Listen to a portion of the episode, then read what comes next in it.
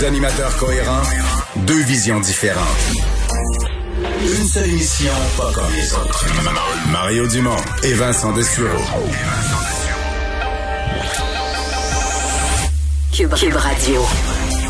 Bonjour tout le monde, bienvenue à Cube Radio, 15h29. On est ensemble pour les deux prochaines heures. On a une grosse journée d'actualité à vous résumer encore une fois. Mais Vincent, ce qui frappe la plupart des gens aujourd'hui, on se croira au mois de décembre. Ah oui, ben, oui, t'as raison. Oui, mi-décembre, euh, on est en hiver. Là, alors Ouais. euh, ça, ça Parce se qu'on a ressent. battu des records de chaleur il y a pas tant de journées que ça, il y a quelques jours à peine, mais là c'est plus le cas. Non, et euh, c'est le yo-yo quand même souvent au Québec, on est habitué, mais ça, ça pince à chaque fois. Des moins 40 euh, par endroit au Québec, évidemment.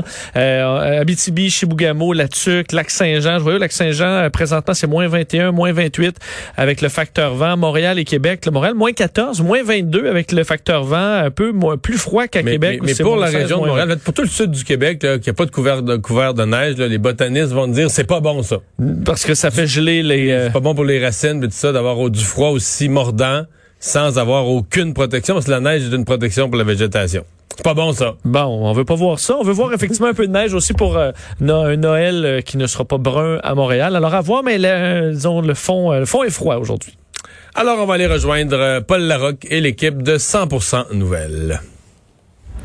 15h30, c'est le moment de joindre Mario Dumont en direct dans son studio de Cube Radio. Salut Mario. Bonjour. Salutations à tes auditeurs également. Euh, Bon Mario, euh, je le signale au cours des toutes prochaines minutes. Ben, je pense qu'elle est déjà installée. Tiens, notre conversation sera brève aujourd'hui. Marguerite Blais donc annonce euh, toutes les modalités, euh, Mario, là sur euh, les nouvelles mesures de confinement euh, pour les résidences de personnes âgées, pour les CHSLD également. Euh, donc euh, Mario. En une phrase, Mario, le plan du gouvernement, oui, non, est-ce qu'il passe le test du monde? Euh, il passe le test. Le vrai test, ça va être de savoir est-ce qu'il fait baisser le nombre de cas. Il, pa- il passe le test de l'opinion publique générale. Mais ça, c'est important, Madame Blais, quand même, sur toutes les règles. On nous a dit qu'on pourrait, par exemple, amener une personne âgée à la maison. Selon quelles règles pour être prudent, là? Et lorsqu'elle retournera dans son milieu de Aussi. vie, c'est une autre question.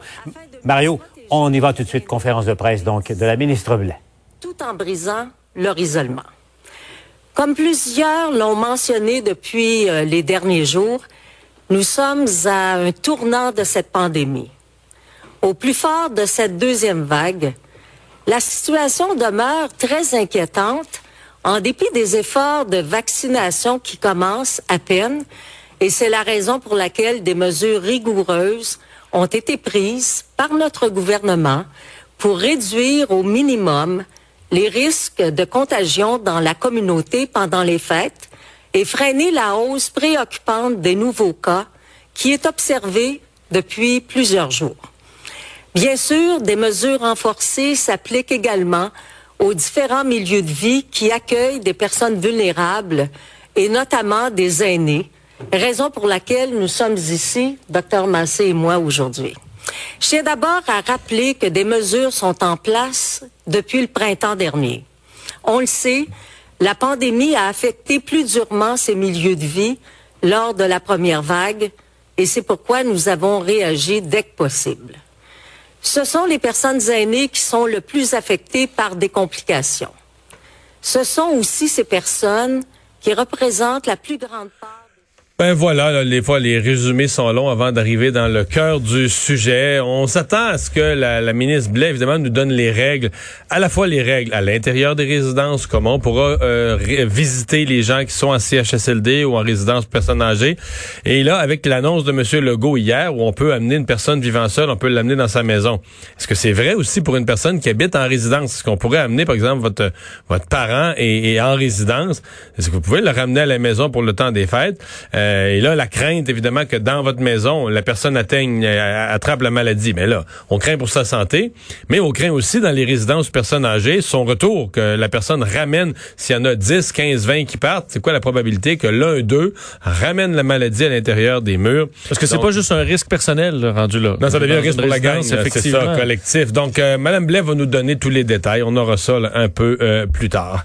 Euh, pour l'instant, bilan euh, des euh, cas, euh, rien de, de renversement au Québec, sinon que tout est encore tendance générale à la hausse. Oui, et euh, des inquiétudes particulièrement à Montréal pour le, le, gros chiffre, disons là, euh, disons euh, bon aujourd'hui à la grandeur du Québec 1897 cas, donc on est c'est pas une hausse marquée, mais c'est ce, ce, ce, disons ce gros chiffre quand même qui se confirme jour après jour.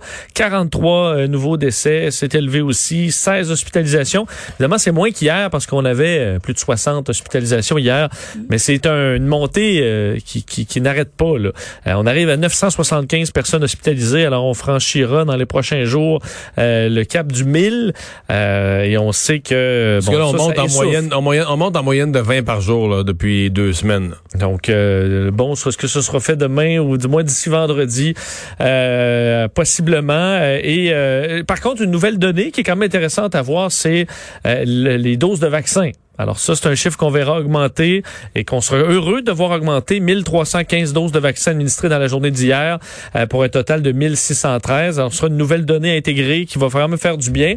Par région, Saguenay-Lac-Saint-Jean, 78 nouveaux cas. Capitale-Nationale, 214. C'est pas une très bonne journée. Montréal, 626. Et euh, la Montérégie, 257. Ce sont les régions à surveiller. Je veux dire, Appalaches aussi, 95. Mais il y a vraiment un nouveau plateau. Là. Je, je, le dis tous les jours, mais le Grand Montréal est sur un plateau. C'est plus le Québec qui est un plateau de 1000 par jour. C'est le Grand Montréal. Quand je dis Grand Montréal, Montréal, puis l'immédiat, la, la, rive nord, Laval, puis la rive sud, t'arrives à 1000 déjà. Oui, et euh, ça amène aujourd'hui un point de presse de Mylène Drouin, euh, la, bon, de, la directrice régionale de la santé publique à Montréal, qui évidemment euh, s'inquiète de cette hausse de cas qui a carrément doublé en deux semaines. si on se fie aux chiffres, on est rendu à 575 cas en moyenne par jour à Montréal, alors qu'on était un peu en bas de 300 il y a deux semaines. C'est vraiment, vraiment rapide. Euh, à Montréal et euh, ce qui amène, bon, entre autres Sonia Bélanger euh, du CIUS du centre de l'île de Montréal a expliqué que l'augmentation des hospitalisations aussi inquiétait beaucoup. 384 patients présentement hospitalisés à Montréal, 100 cas de plus que la semaine dernière. Alors on sait que chacun de ces cas-là, c'est c'est lourd. Là. le cap des 250 personnes hospitalisées a été franchi la semaine dernière. Tout ça arrive alors que ben on est dans un temps des fêtes évidemment qui sera au ralenti. Alors on espère que cette hausse inquiétante pourra, s'arrêter euh, et euh, que bon les gens de Montréal vont aller en télétravail, vont respecter les règles demandées par le gouvernement hier, donc à partir du, euh, du 25 décembre. Mais les chiffres qui inquiètent beaucoup à Montréal. Ouais, docteur Marquis des soins intensifs de Maisonneuve-Rosemont, qui est un des centres qui en soit beaucoup de COVID, il y avait il y a une unité qui était pleine depuis un certain temps. Là, ils viennent de remplir une deuxième unité, mais celle-là en très peu de temps. Et là, ils commencent les prochains cas qui vont entrer. C'est une troisième unité. Donc là, on déborde ce qui serait normalement des soins intensifs. Ce sont d'autres départements qui sont utilisés pour faire d'autres zones rouges. Et euh, que la santé à Montréal euh, a révélé que la santé à Montréal lui a demandé de faire comme responsable des soins intensifs de Maisonneuve-Rosemont le maximum. C'est-à-dire que si tu devais aller euh, capable de mettre du personnel dedans, au maximum de lits avec de l'équipement. Évidemment, faut, pas, faut l'équipement et, le personnel. À combien de lits tu pourrais te rendre de soins intensifs? Donc, on lui a demandé, c'est que Montréal est en train d'évaluer c'est quoi le... Le maximum. Est-ce qu'il a donné ce chiffre-là, non? pour aller? Non, non, non, non, non. il dit qu'il doit le compiler dans les prochains jours. Il doit faire des modèles avec le... Parce que c'est la question du personnel, à un moment donné, qui te limite. Oui, parce qu'on a vu, entre autres, aux États-Unis, certains hôpitaux qui, euh, qui ont installé des, euh, des lits dans le stationnement souterrain. Évidemment, c'est dans des... c'est pas en hiver comme ici, mais euh, et là, quand on avait de l'espace, on comprend que la plupart des endroits, c'est pas le problème, c'est pas le nombre de lits, c'est le, personnel qui manque, et entre autres, c'est le cas euh, chez nous. Euh, le ministre Roberge qui commence à admettre qu'il y a des jeunes qui auront des retards euh, importants euh, après la après les, les, semaines manquées du printemps passé et quand même la saison compliquée qu'on vient de vivre. Ouais, c'est un triste constat mais qui est quand même inévitable parce que veut veut pas, ça fait des mois que le, système scolaire est perturbé par la pandémie. dans la première vague, on le sait, là, ça se poursuit aujourd'hui. Ce qui se fait en ligne, ben c'est pas c'est pas la même qualité évidemment que ce qu'on retrouve en c'est l'un des mots de l'année.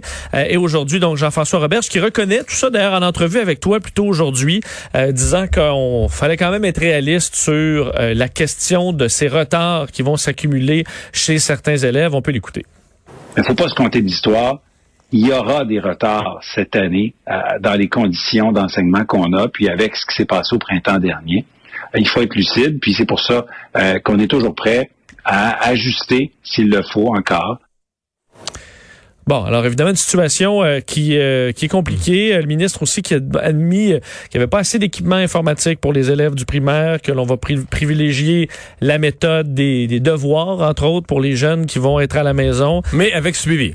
Moi, ce matin, il me confirme que les c'est pas juste tu pars avec une pile de devoirs, là, que les enseignants, tous les jours qui sont de la classe, là, l'enseignant doit prendre contact une, deux fois euh, par vidéoconférence, c'est disponible par téléphone, mais il doit prendre des contact avec le jeune. euh, qu'est-ce qui pose T'as-tu des questions, tu fais-tu ton travail, tu comprends-tu le travail qu'il y a à faire, euh, jaser avec, donc l'enseignante doit faire ça. Parce que sinon, euh, je t'avoue, être à la maison euh, Ben, sans suivi... euh, de- ça s'appelle un tapon de devoir. Ouais, ouais. C'est de même que ça s'appelle. C'est pas de l'enseignement à distance. Là. Tandis que je m'imagine, moi, être à cet âge-là, sachant pas si le, le prof, la prof va appeler ou le prof n'importe quand dans la journée pour vérifier où j'en suis, puis si j'ai des questions, je serais un peu plus appliqué, je pense, euh, sur, sur, Moi, tu sur sais comment devoirs. je pensais. Moi, ce que j'aurais fait en pareille circonstance, je serais arrivé chez nous, mettons, euh, c'est bien quitte ce soir. Ben là, Oui. quitte Toi, t'aurais tout 15h39. fait les- première heure, là? Ouais, moi, en j'aurais tout fait. Oui, J'aurais mettre à mais, 9h à soir, là. J'aurais tout fini pour dire, ben là, je suis en vacances pour vrai. Je jusqu'à quelle heure elle peut appeler? 16 heures, je vais faire tout ça à 15h30 en gros rush. Non, non, puis quand l'enseignante va m'appeler ben, tous les jours, je vais lui dire, ouais, ouais, ouais. je vais- je vais con- plus, elle va dire, je c'est bien Mario, je devoirs ce qu'elle- sont faits. Non, mais j'aimais le sentiment de dire, euh, tu sais, la notion de se débarrasser de son ouvrage un peu. Je sais que pas un Moi, si j'étais dans ta classe, je t'appellerais. Je dis, Mario, qu'est-ce que t'as mis à tel, euh, à tel numéro?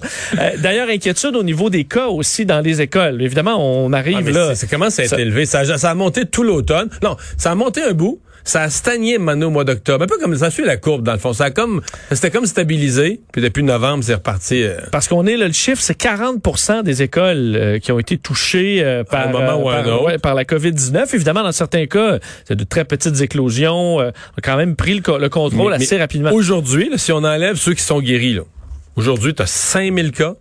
4000, gros, j'arrondis les chiffres, 4000 élèves, 1000 enseignants dans 1200 écoles. Puis tu as 1500 classes de fermées. C'est le portrait. Au moment où ils quittent aujourd'hui, c'est le portrait. C'est pour ça qu'on souhaiterait revenir le 11 janvier avec... Euh, en ayant repris le contrôle un peu. C'est sûr que là, ils seront pas dans les écoles, mais qu'on ait euh, qu'on qu'on ait moins de cas. Euh, et euh, alors bon, ce sera ce sera tout un casse-tête au retour en espérant que les fêtes donnent un peu d'air. Les mesures, euh, je, je vois les, les tableaux sortir de la conférence de presse de la ministre Marguerite Blais. Alors voici de quoi ça a l'air. En CHSLD, on ne sort pas. Aucune sortie. Donc les gens, si vous avez des parents en CHSLD, ils ne sortent pas. Euh, si vous avez des personnes qui habitent, par exemple, dans des RPA, des résidences personnes âgées, les sorties seront permises. Euh, par contre, euh, les retours seront suivis d'une période d'isolement de sept jours. Donc, la personne qui retourne ne pourra plus, j'ai l'impression, aller dans des les lieux communs de sa résidence personne âgée, euh, cafétéria et autres, devra être en isolement dans sa chambre pendant sept jours. Euh, évidemment, tout ça, je parle en zone rouge. Là. Ça s'adresse pas si vous habitez en Abitibi sur la côte nord ou dans le, grand nord du Québec, ça s'applique pas à vous. Euh, pas de rassemblement euh, intérieur, extérieur, au- aucun rassemblement avec les personnes âgées. Donc, on ne pourra pas faire un rassemblement ni dans la cour, ni dans le ni dans la, la, la, la, la grande salle, peu importe, pas de rassemblement. Et euh, les euh, il y aura possibilité d'avoir quand même des, euh, comme d'habitude, des aidants naturels, un aidant, un aidant naturel par période de 24 heures. Donc on comprend que les C'est limité. Là. Ouais. Donc les salles à manger, cafétéria, c'est s'il n'y a pas de, s'il y a pas de cas d'éclosion pour euh, pour se Ouais. voir là, voir d'autres d'autres êtres humains pour euh, Disons qu'on fait, on fait ce que j'appellerais le minimum, le service minimal pour assurer là, un- de briser l'isolement des aînés, Ouais. de pouvoir avoir un petit peu de visite, mais c'est limité. hein. Est-ce que aurais-tu vu une autre façon de faire? Parce qu'effectivement moi je, je suis quand même beaucoup de membres de ma famille dans des CHSLD ou dans des résidences et la grande peur c'est qu'un cas rentre là et c'est sûr que là si t'as une telle dame euh, ou un monsieur qui s'en va dans sa famille puis eux autres je sais qu'ils font pas attention ça angoisse tout le monde euh, je suis pas sûr qu'il y avait Ouais. une autre façon de faire. J'allais dire les CHSLD vaccinés, mais là, mais tous ceux qui ont été vaccinés, lundi, on était le 14. Non, ça va être la, deux, la deuxième dose va être là, dans la semaine du 28. Mais t'es supposé, supposé être euh, La deuxième dose- après 10 jours euh, de la première dose un peu. Oui, mais, avant, Mais- avant d'être, c'est la deuxième dose Ouais. plus 7 jours, je pense. Surtout pour Donc, les, on va être euh, plus rendu au début, ouais, on va Ouais. plus être rendu au début janvier. Euh, les euh, personnes seules aux fêtes, oui, parlons-en de ce sujet, là, hébergé ou pas hébergé, mais même si votre votre mère, votre père habite dans un simple appartement, euh, ça va être un dilemme pour beaucoup de familles. Est-ce qu'on est-ce qu'on ramène euh, ton père, ta mère vit tout seul en appart, est-ce qu'on le ramène à la maison? Oui, parce que plusieurs vont se sentir soit sans cœur de pas l'inviter. En même temps, tu te dis, euh, je veux pas non plus mettre cette personne-là qui m'est chère en danger. Donc, c'est pas euh, nécessairement simple les choix de plusieurs familles. Euh, certains, Bruno, qui ont sûrement écouté ton entrevue avec le, avec le docteur Mathieu Simon aujourd'hui, qui de un était très content de, de cette décision du gouvernement là, de refermer entre le 25 décembre et le 11 janvier, soutenait que c'était bon un peu, un peu l'évidence là, être je suis bien heureux que le bon sens ait prévalu. C'était ces mots utilisés aujourd'hui. Et par rapport à l'histoire, bon, l'invitation d'une personne seule, ben là, quand même beaucoup de beaucoup de bémols sur le fait de rejoindre une bulle familiale. Il dit que selon lui, c'est pas le scénario idéal pour euh, pour la plupart des, en fait, pour beaucoup de gens. Il dit pour le faire le 25 ou le 24 au soir. Lui, dans sa tête, c'est 10 jours. Donc, si vous voulez le faire le 24 au soir, il faudrait que tous les membres de la famille, là, pas de jeunes à l'école, tous les membres de la famille soient isolés déjà depuis qu'il y a, premier, lundi, a premier 48 heures de fête, ouais. Ben, c'est pas fait pour beaucoup de gens, euh, ben, à mon avis. Il dit, je, je recommande pas à une personne âgée de rejoindre une bulle familiale où les gens sont à risque. Ce n'est pas une bonne idée. Le rapport de risque est fait pour chaque citoyen. Euh, lui qui vient de terminer euh, des, une semaine aux soins intensifs où, où j'ai mis sous ventilateur des patients qui ont contracté la COVID dans des circonstances complètement triviales en essayant d'aider une personne plus jeune. Ils se retrouvent à lutter pour leur vie. Mais je suis content qu'ils disent ça parce que il y a beaucoup une impression des gens de dire, ben moi, je fait pas, les gens regardent ça à la télé. Voient, mettons, euh, TVA rapporte, il y a eu un party à tel endroit, ça n'a pas de bon sens, il était 42 en pleine, en pleine pandémie, puis tout ça. Puis là, ben, tu te dis, ben voilà, voilà le genre d'endroit où circule la COVID. Mais c'est tu quoi? Peut-être ces 42 euh, nonos-là, -là, peut être qu'ils ils sont chanceux, il n'y avait aucun qui avait la COVID. C'est n'y aucun qui l'a, ta boîte 42. Il passera pas. le danger, c'est que c'est le risque qu'il y en ait un qui l'ait. Mais euh, Et donc, les gens se disent, moi, je suis prudent, je fais pas ça. Mais comme il disait, là, dans son cas, je pense que c'est une personne qui allait faire un peu de bénévolat euh, pour aider quelqu'un, rendre service, puis la personne avait la COVID, tu sais, sans le savoir, là. Fait que là, c'est juste, c'est pas un, pas un rassemblement à 40, c'est un rassemblement à deux pour aller donner un petit coup de main puis ça tourne aux soins intensifs, là, la personne lutte pour sa vie. Donc c'est quand même un rappel qui est important que c'est pas euh, c'est pas juste dans le, plus gros party qui passe aux nouvelles que la COVID. Si c'était juste ça, là, il y aurait pas 2000 cas par jour, tu comprends? Il y aurait, il y aurait beaucoup moins de cas. Il y en aurait quand même, justement, les, les nonos la feraient circuler, la maladie, mais pas à cause d'un coup de 2000 cas par jour. On n'a pas tant que ça des rassemblements du genre. Fait que, euh, mais lui, c'est ça, il est très, très, très, très, très euh, inquiet. Il y a même un point intéressant pour les personnes âgées il, dit créez pas de malaise. Euh, soulever la question comme ouverte, de dire ben moi euh, on veut pas t'isoler, mais on veut pas te rendre malade, tu comprends? Ouais. Et toi, es-tu à l'aise? Euh, c'est ça. Si tu, soulèves la, si tu soulèves la question comme une invitation formelle, il dit beaucoup de personnes âgées vont, en dedans d'eux autres, ça va sonner non, puis ils vont dire oui pour pas vexer, pour pas insulter, pour, dire, pour refuser une invitation, puis à dire ben là après ça ils viendront plus jamais. Tu sais s'ils m'invitent puis j'y vais pas, euh, c'est fini, je, verrai plus, tu sais. Donc euh, il dit d'éviter ce genre d'invitation formelle, tu sais trop trop franche, trop directe. Plus t'en es où dans ta réflexion par rapport au C'est plus ça. Est-ce que tu, veux-tu qu'on aimerais-tu être avec nous ou pas? T'en es où? Nous on on, on puis d'écrire le de dire nous on peut pas te faire d'accroire là, euh, on a un ado qui était à l'école jusqu'au mercredi 16 à 16 heures, euh, il durant fin de semaine, il a travaillé à l'épicerie, il travaille dans un supermarché, il, il fait attention, mais il n'est pas euh, ben, vulnérable. C'est ça. Mais c'est un très bon point parce qu'il y a quand même beaucoup de personnes âgées qui préféreraient rester seuls, même si c'est pour eux euh, très dommage, mais qu'ils ont, qu'ils ont, ont peur. Alors l'important, c'est la, la discussion.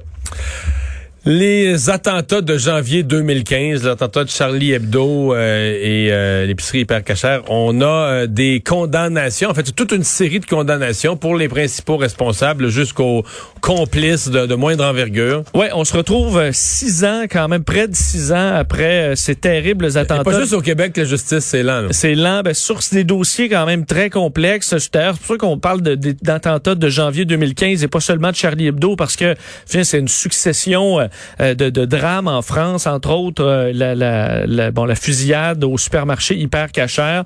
Donc, euh, la Cour d'assises spéciale de Paris qui prononce aujourd'hui des peines de quatre ans de prison à la perpétuité contre 13 personnes reconnues coupables d'avoir assisté donc les auteurs de l'attaque. On comprend qu'il y en a plusieurs qui sont qui sont décédés directement dans les dans les attaques, mais entre autres bon un franco-turc de 35 ans qui est condamné à 30 ans de réclusion criminelle criminel après, bon, bon, pour complicité de crimes terroristes.